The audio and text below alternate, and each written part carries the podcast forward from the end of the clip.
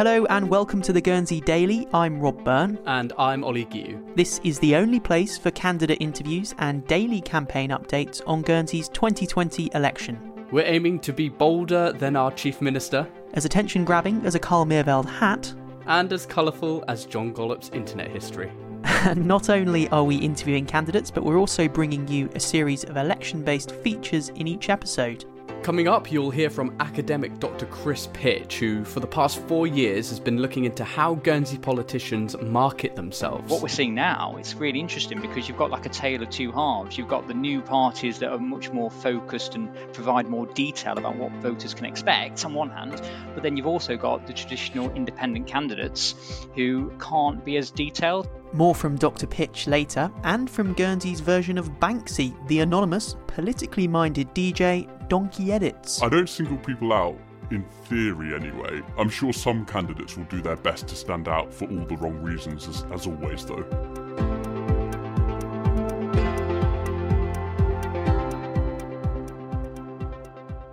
Over the course of the show, the pod will investigate what's going on under the surface of this election. Rob, what are we talking about today?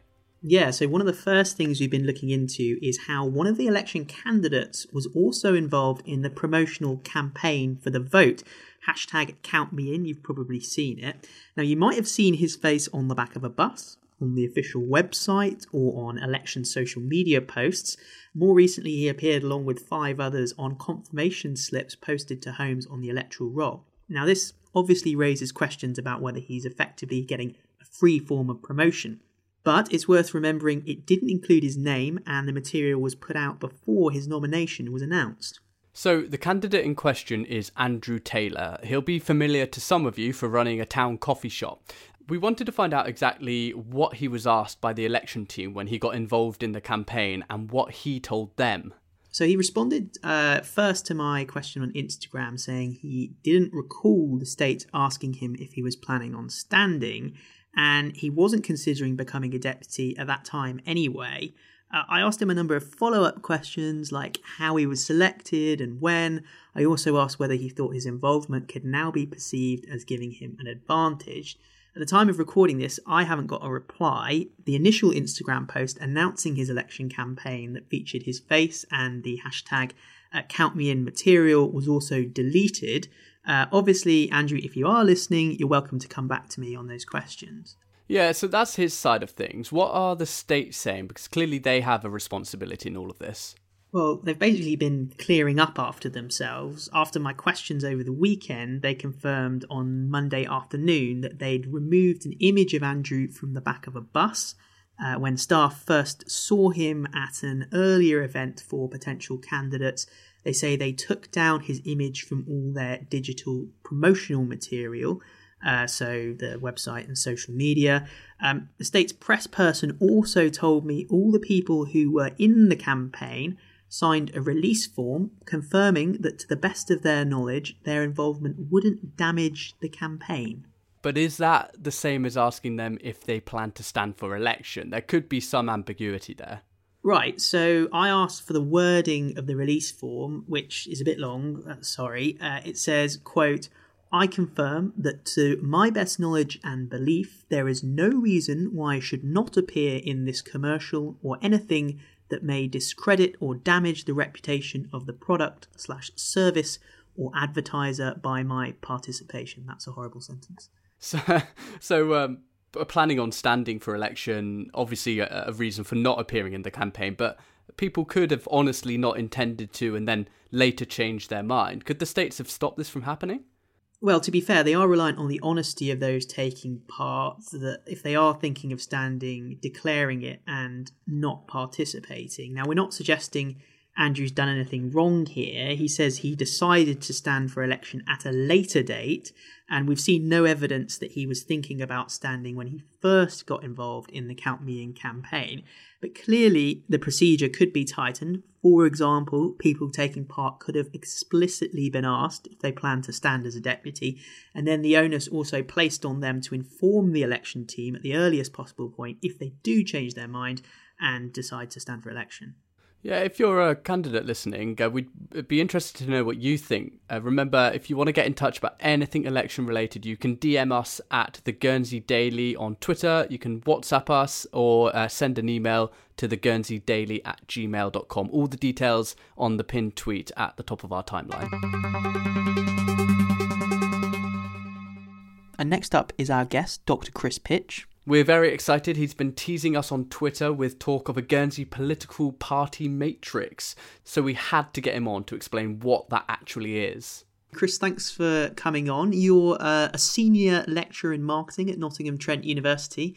And uh, according, I'm just looking at your Twitter bio as well. A uh, a political branding specialist. I know, big, big, um, big headed now. You know, kind of really putting that out there.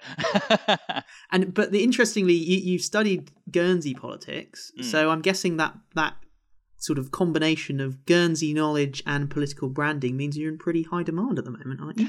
At the moment, yeah, everyone wants a piece of uh, Dr. Pich. You know, it's it's really good at the moment because um, for me, it's I've always been fascinated in political marketing and political branding, but and when I could combine it with my kind of um, my joy and my um, my interest in Guernsey because they had no political parties. That really kind of intrigued me back in 2016 when I first started on this kind of journey of different projects focusing on Guernsey and then since then it's kind of evolved and and and more kind of sub projects have come out of it. So I didn't expect to be still working on this. And you know in 4 years you know it's been 4 years work and I'm still working on other projects um, linked to Guernsey's um, politics really. How much are you charging for your services? Oh I'll send you the invoice through the post. Uh, but uh, but no for, for me it's it's I always start to like to take part in research that really fascinates me. I'm, I'm not one of these academics that just does it for you know for the sake of it. it. It has to really grab my attention. And for me, Guernsey, like I said, when in 2016 when I started looking at this, I was amazed how politics could actually function without political parties. It was only when I started scratching beneath the surface and surface and started to interview deputies, I found out that there are obviously unofficial parties or alliances already, you know, within Guernsey as well. So it was really fascinating, and it was like a it was like a subculture that I uncovered as part of my um, initial study, which has just been accepted for the Journal of Political Marketing. You know, if anybody wants to read it, it's out there. Congratulations! it's taken four years, blood, sweat, and tears, but we got there in the end. it must be uh, it must be quite an interesting development for you to see island-wide voting and the the sort of advent of parties which aren't parties given that your interest was sparked due to the fact that there were no political parties and now there are these sort of pseudo parties coming up. Yeah, and I think the thing is these parties have bound, you know, have come out of nowhere, and um, it's really interesting because if you look on Twitter on or social media, they no none of the political parties actually like the word parties or part, you know, they don't like to be described as a party. So that makes it fascinating in itself. And for me, it was really interesting. How do you actually create and develop a, a party from scratch? And all the parties that have that are obviously contesting the election now, they, they seem to have come about what over six months ago, and and they've established uh, you know um, policies. They've got candidates, supporters. They've come out of nowhere, and that's what fascinates me. How these um, entities, how they develop, how they start, how where do they come from? It's quite interesting, though, the parallel, isn't it, between the sort of UK political parties and these entities which are ap- appearing in Guernsey, because there's a massive chasm between what, uh, you know, how obvious it is mm. um, what you're voting for if you're going for one of the Guernsey political parties versus UK. You know, you're pretty you're pretty sure of what you're getting for if you're voting in the UK. But even with the um, you know what's being offered, what's being proposed by Guernsey's political parties, it's still quite an array of um, different views still being hosted in one place. Absolutely. So it's interesting that there's only one political party that uh, in Guernsey that really explicitly puts forward its its ideology. So I think it's the Guernsey Party that um, identifies itself as a centre-right political party, and you know, looking at the the policies they put forward, well, all the parties would, you know, all the policies they put forward. It's really interesting because they are providing more detail compared to elections elections in the past. So it was really interesting in the past in 2016 to 2020 where candidates put forward really vague um, issues or, or, personal characteristics as part of their brands, and they couldn't really talk about policies because that wasn't part of the nature of Guernsey politics.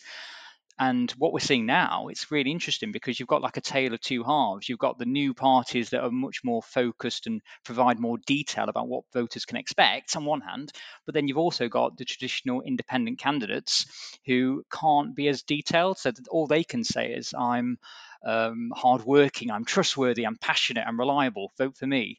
Whereas political parties in Guernsey can actually be a bit more specific and more focused.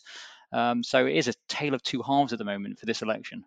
That's really interesting. Do you think, given the 119 candidates, such a big field, actually people will become sort of bombarded with information and won't scrutinize things, and therefore they might be more inclined to just look at the characteristics of people and think, ah, well, you know, that person's a nice guy, he's hardworking, or he's been there before for four years. Do you think that might play into the, the mix this year?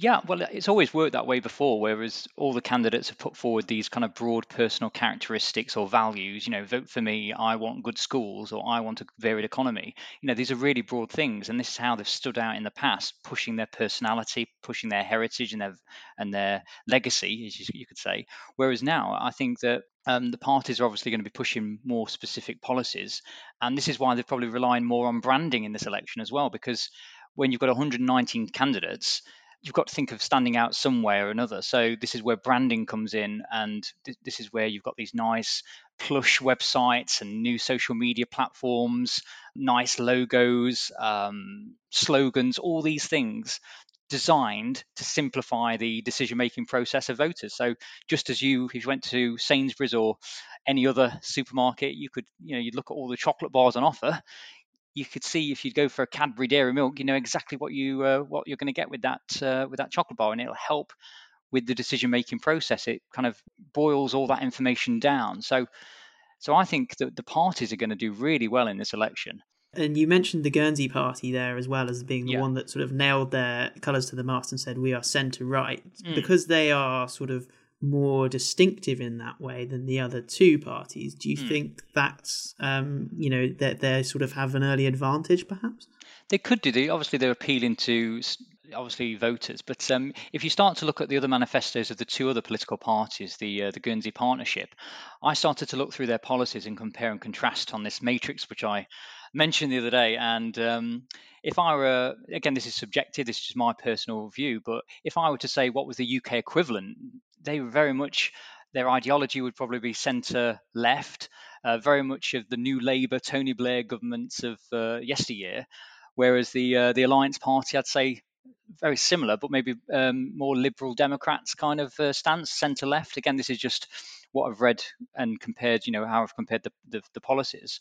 And then the Guernsey party itself, I would say it's like a David Cameron centre right party, uh, the Conservatives of 2015. So you can see you can make that comparison there just by looking at some of the policies. I've done a slightly less scientific uh, look at the uh, Guernsey Party, and I was doubting their centre right credentials. And then I found out one of their candidates used to be a Conservative Party chairman and is called Tory, so that was enough for me. exactly, exactly. You can, if we had more time, we could we could break it down even more, and, and you could you could then try and compare it against each candidate as well to see are they inconsistent in you know in terms of how they're standing and what they stand for? But i think sometimes just doing this this simple comparison really helps you make sense of not only the parties but also what they stand for or what they what their envisaged identity is actually about. Do you think the independents are going to lose out in this election then? Do you think because of the fact that it is it's something new the political parties it's fresh do you think the independents are just going to miss a trick I don't know. I think if you look at some of the independent candidates out there, they're really pushing the fact they are independent. And from my research, from working with the deputies but also young voters, they all said that they do like the independent nature of politics in Guernsey, but they want more more um, detail in terms of policies. They want things to move faster in terms of policy development. They want things to be done faster. And they want decisions to be made faster as well. And and I think that you'll if you have some candidates that really push the independent can the, the independent position and, and, that they are independent candidates as part of their their identity or part of their slogans, I think they'll do well. I think it's the ones that just rely on just their name, Joe Bloggs, who lives in St. Peter Port. You know, unless they really push the the independent side, they won't do really well. So I think I think yes, the the big parties will do well, uh, but you'll still see um, uh, an array of uh, independent candidates just because you'll have a lot of voters who probably do like the status quo and they don't want anything to do with political parties because it's that dirty word again. The political parties are just seen as something um, horrible, and um, it's a bit like Lord Von Voldemort. we can't say we can't say the name. We can't say that we're a party. I thought Joe Bloggs was in the Vale, Rob. I was going to say bad, bad joke. Sorry. Thank you. Hopefully, Rob's got a more serious question um, coming up. no, well, I, I just I, another kind of lead on from that really is we've probably already started to see one candidate, one independent candidate, Carl Meerveld, come out and kind of, I don't know, I suppose you could say start sort of slinging the mud at one of the parties, and you see other independents sort of taking pot shots at the certainly the Partnership of Independents. Mm. You know, you know that whole thing. Oh, are they a party? Are they not a party? What are they? Mm. Do you think? Do you think that this is going to bring a different dimension to previous? Perhaps we might see more of that sort of confrontational style of, of politics that you have in the UK because of this change? Absolutely, because in the past, again, this relates back to my research from 2016-17. In in Guernsey, it was very there's very little um, tension between candidates. It was a very polite way of uh, of doing politics on Guernsey during previous elections. Um, I was always fascinated to hear that some candidates used to campaign with their rivals together, and door knocking and having cups of tea and cake and you know with your competitor. You never see a conservative and a Lib Dem doing that in in the UK. Whereas I've yeah I've noticed today just on on Twitter that there's so many of the candidates are kind of firing kind of um, tweets out which are quite ooh, controversial and a bit like uh, I'm not saying confrontational, but you can see there's an underlying issue there, a bit of tension, and that's I've not seen that before. So that, I think that's going to be start, slowly creeping in, and this and uh, the closer you get to the actual election, I think that people really start to have a bit of uh, uh, fire in their tweets, even more than we've seen so far.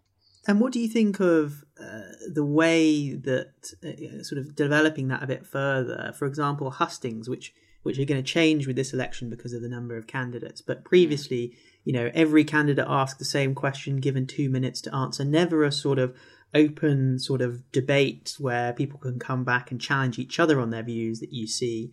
Do you hmm. think Guernsey misses a trick by not having anything like that? Absolutely, because if not, they all start saying the same. And if you've got 119 candidates saying the same thing that I want a good school and I want a strong economy, you've really got to think about how you're going to stand out from your competitors, how are you going to cut through the noise.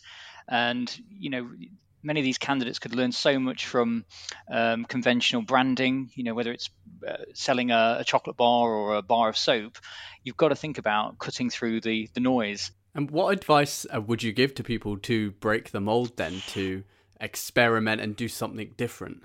I think just you know we don't have to kind of reinvent the wheel, but I think there was a candidate a few um, in 2016 that started to hold like street hustings or like stalls with balloons and banners, and that really caught the imagination. Some deputies didn't like it when I interviewed them; they said it was very, a bit pretentious. Some of them loved it and said, "Do you know what? It's cutting through the fog, cutting through the noise." I think sometimes just doing something like that, whether it's pop-up um, stalls or pop-up events you know you could do challenge yourself and try and knock on as many doors as possible and try and make it as a, quite competitive that way or or have as many steps across the island you know so i think it's just sometimes thinking about something just simple but that hasn't been done before so i'm not saying that they have to have a huge uh, event or some sort of hot air balloon yeah. with a big banner kind of screaming through the sky, something like that. Absolutely, water skiing, you know, and that kind of thing with all the kind of policies on a T-shirt as you uh, as you go along the uh, the bay. It's nothing like that. well, actually, that would be quite cool. Actually, I'd definitely uh, watch that and uh, take notice of that. But um, I think branded mugs. Like branded mugs. Branded mugs. I remember yeah. going to um, party conferences in the UK in the past. They would obviously uh, ba- uh, have par- uh, branded mugs, but sometimes have uh, branded beers handed out. Or you know, I think uh, in the Conservative uh, Party conference they had. Um, Gordon Brown bottled it beer, and when he bottled the the election of 2010, was it 2010 or yeah, just before then? So I think yeah, even little things like that, or just doing something different, you know, and it and it doesn't have to be you don't have to reinvent the wheel just do do something to stand out uh, the, the one thing I wanted to know really as well was was as someone who studied the political system, what was your what was your reaction when the referendum result did narrowly come down in favour of full island wide system? What what was going through your head when, when you read that news? Well, I, I was really surprised because from my research, um, many, like I said, the voters and the deputies, the majority of them liked the status quo in the sense of they liked uh, the independent nature of, of Guernsey, and they didn't want traditional political parties like you see in the UK and the uh, the US. But at the same time, voters and deputies were saying that they wanted more detail, and so you could see, well, maybe you know, if if if that's the case, political parties could be formed or alliances could be formed, and yeah, I was just really surprised the way it went there. But um, but at the end, it seems to be the case that voters, like you say, are getting more detail. That you know, something they've asked for. They wanted more uh, specific um, information about policies or agendas or issues.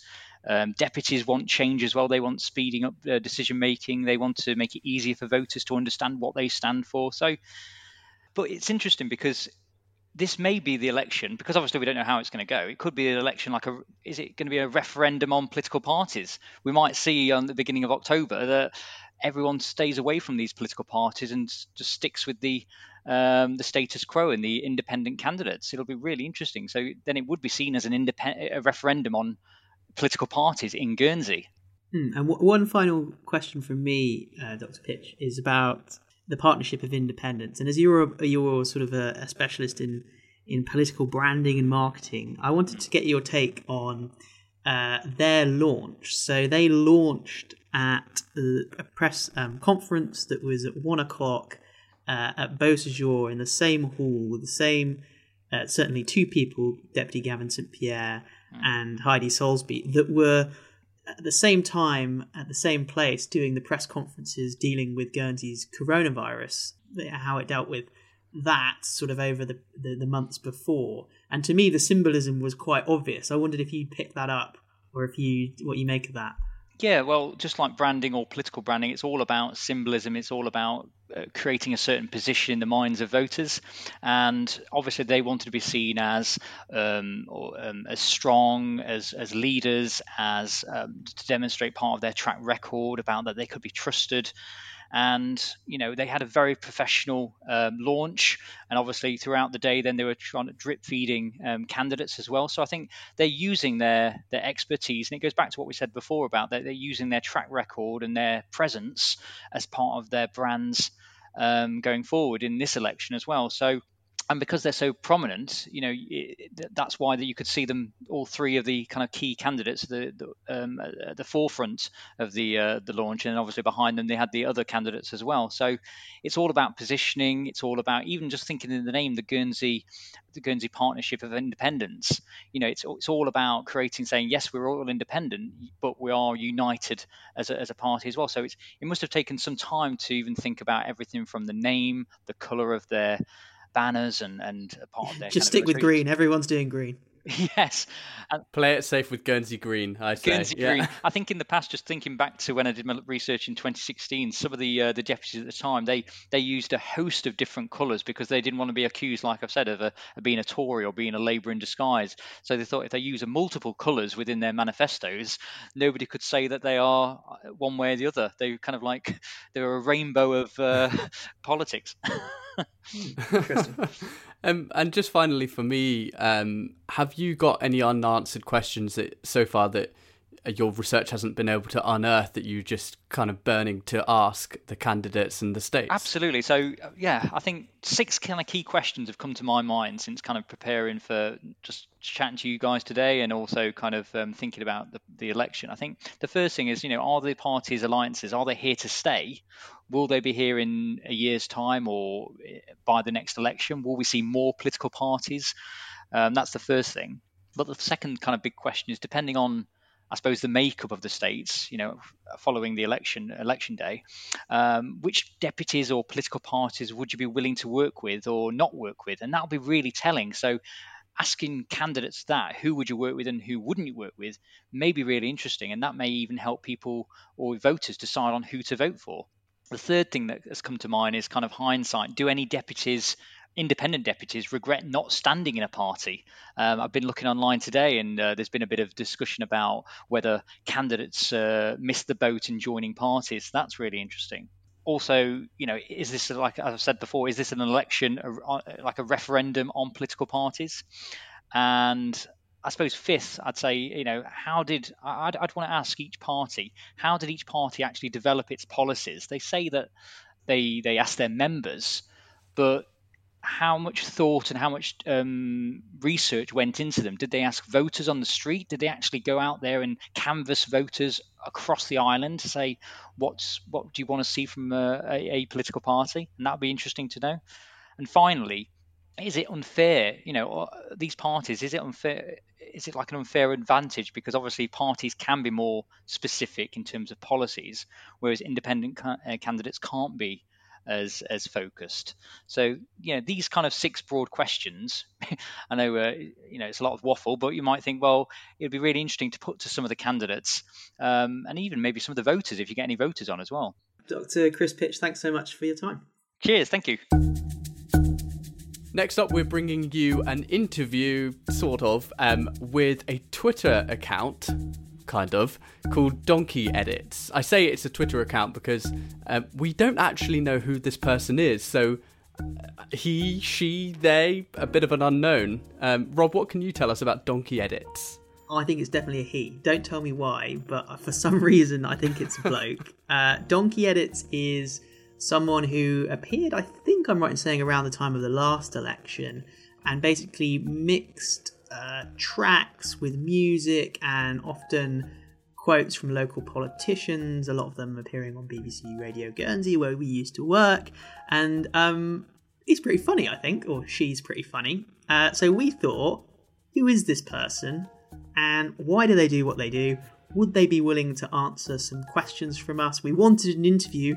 Fortunately, Donkey Edits wasn't playing ball, wouldn't do a full interview, worried about their anonymity, obviously, I reckon. Uh, but we did put some questions to them. Yeah, and for extra anonymity, just to protect Donkey Edits further, I'm going to voice up the answers to your questions. And not only that, to make it even more anonymous, I'm going to mask my voice so you don't know who I am. Super that, that works, right? Yeah, uh, I think I think we've got it covered there. Um, great, great. Let's do that then. Okay, first question for Donkey Edits, stroke Ollie, stroke anonymous person. Who are you? I'm Donkey Edits. Who are you? Why are you asking me questions? I don't know anything. Honest, I want my advocate, and can you please at least take the bag off my head so I can see you? uh, so, Donkey Edits, uh, no bag. Why do you do what you do? It's something that seemed like a good idea in the run up to the last election. Elections can be both very serious and ridiculous in equal measure. Most people and the media concentrate on the serious side, so I took the opposite angle. Sometimes it's been a way to make a point with humour rather than being just another person hitting a keyboard and arguing on the internet. It's also been a good excuse for a gently antagonistic Twitter account. And how much work is involved? If it's a good idea and the source material is suitably daft or mockable, they come together quite quickly, mostly around an hour maybe. The only exception to that were the two edits I did early on the last election with uh, all the candidates from various election districts. They took a while to complete. I seem to remember ending up with a spreadsheet for one of them just to keep track of all the candidates that had uh, said common sense. I actually haven't made that many edits, but uh, with transport and education being such long running issues, it probably seems like I've done more. Having said all that, if I decided to brave video content, the work will increase a lot. And why do you do it anonymously? I think it gives me more freedom to do exactly what I want. And do you ever worry that people will figure out who you are? Not really. I like to think both the audio and my tweets are done in good humour and with no one person particularly targeted, so it wouldn't really matter if there was some grand announcement and identity reveal. Uh, same as my Twitter account, it's a combination of facts, not that much of my own opinion, and asking questions. Some daft, some real. None of that should upset people. As far as I know, I'm not blocked by anyone, and a lot of our current deputies follow me, so I assume they don't find my nonsense too upsetting. I don't think I'm using anonymity to troll belittle, attack, libel, or lie, etc. And because of that, most people seem happy enough to interact with me. And what can you tell us about you that doesn't give away who you are? I like eating wine gums. and do you think it's something you could actually do if you weren't anonymous? I could definitely still eat wine gums if people knew who I was. Say, I'm, I might even get gifted some free ones from fans. Do you think I could run a successful crowdfunding campaign to raise money for more? and what sort of reaction do you get to your tracks? It never seems like a great deal at the time, but in looking back through old messages on Twitter just now, there seems to be more from deputies than I'd remembered. Uh, wonder if I'll start getting some messages from uh, from the party accounts now. The most listened to track so far isn't really political, of course. It's the one about new yellow lines painted in Alderney being worse than custard. Uh, nearly 2,000 people have listened to that. On the other hand, at the moment, less than 50 have listened to my 38 Problems one, and I thought that was one of my better ideas. And has anyone ever taken issue with what you do, and, and why have they taken issue with it? Well, apart from copyright issues on SoundCloud, no one that I know of. Certainly, I've seen deputies share edits that include them, so assume people see the attention as a compliment. Also, uh, had a couple of people request I make ones about them.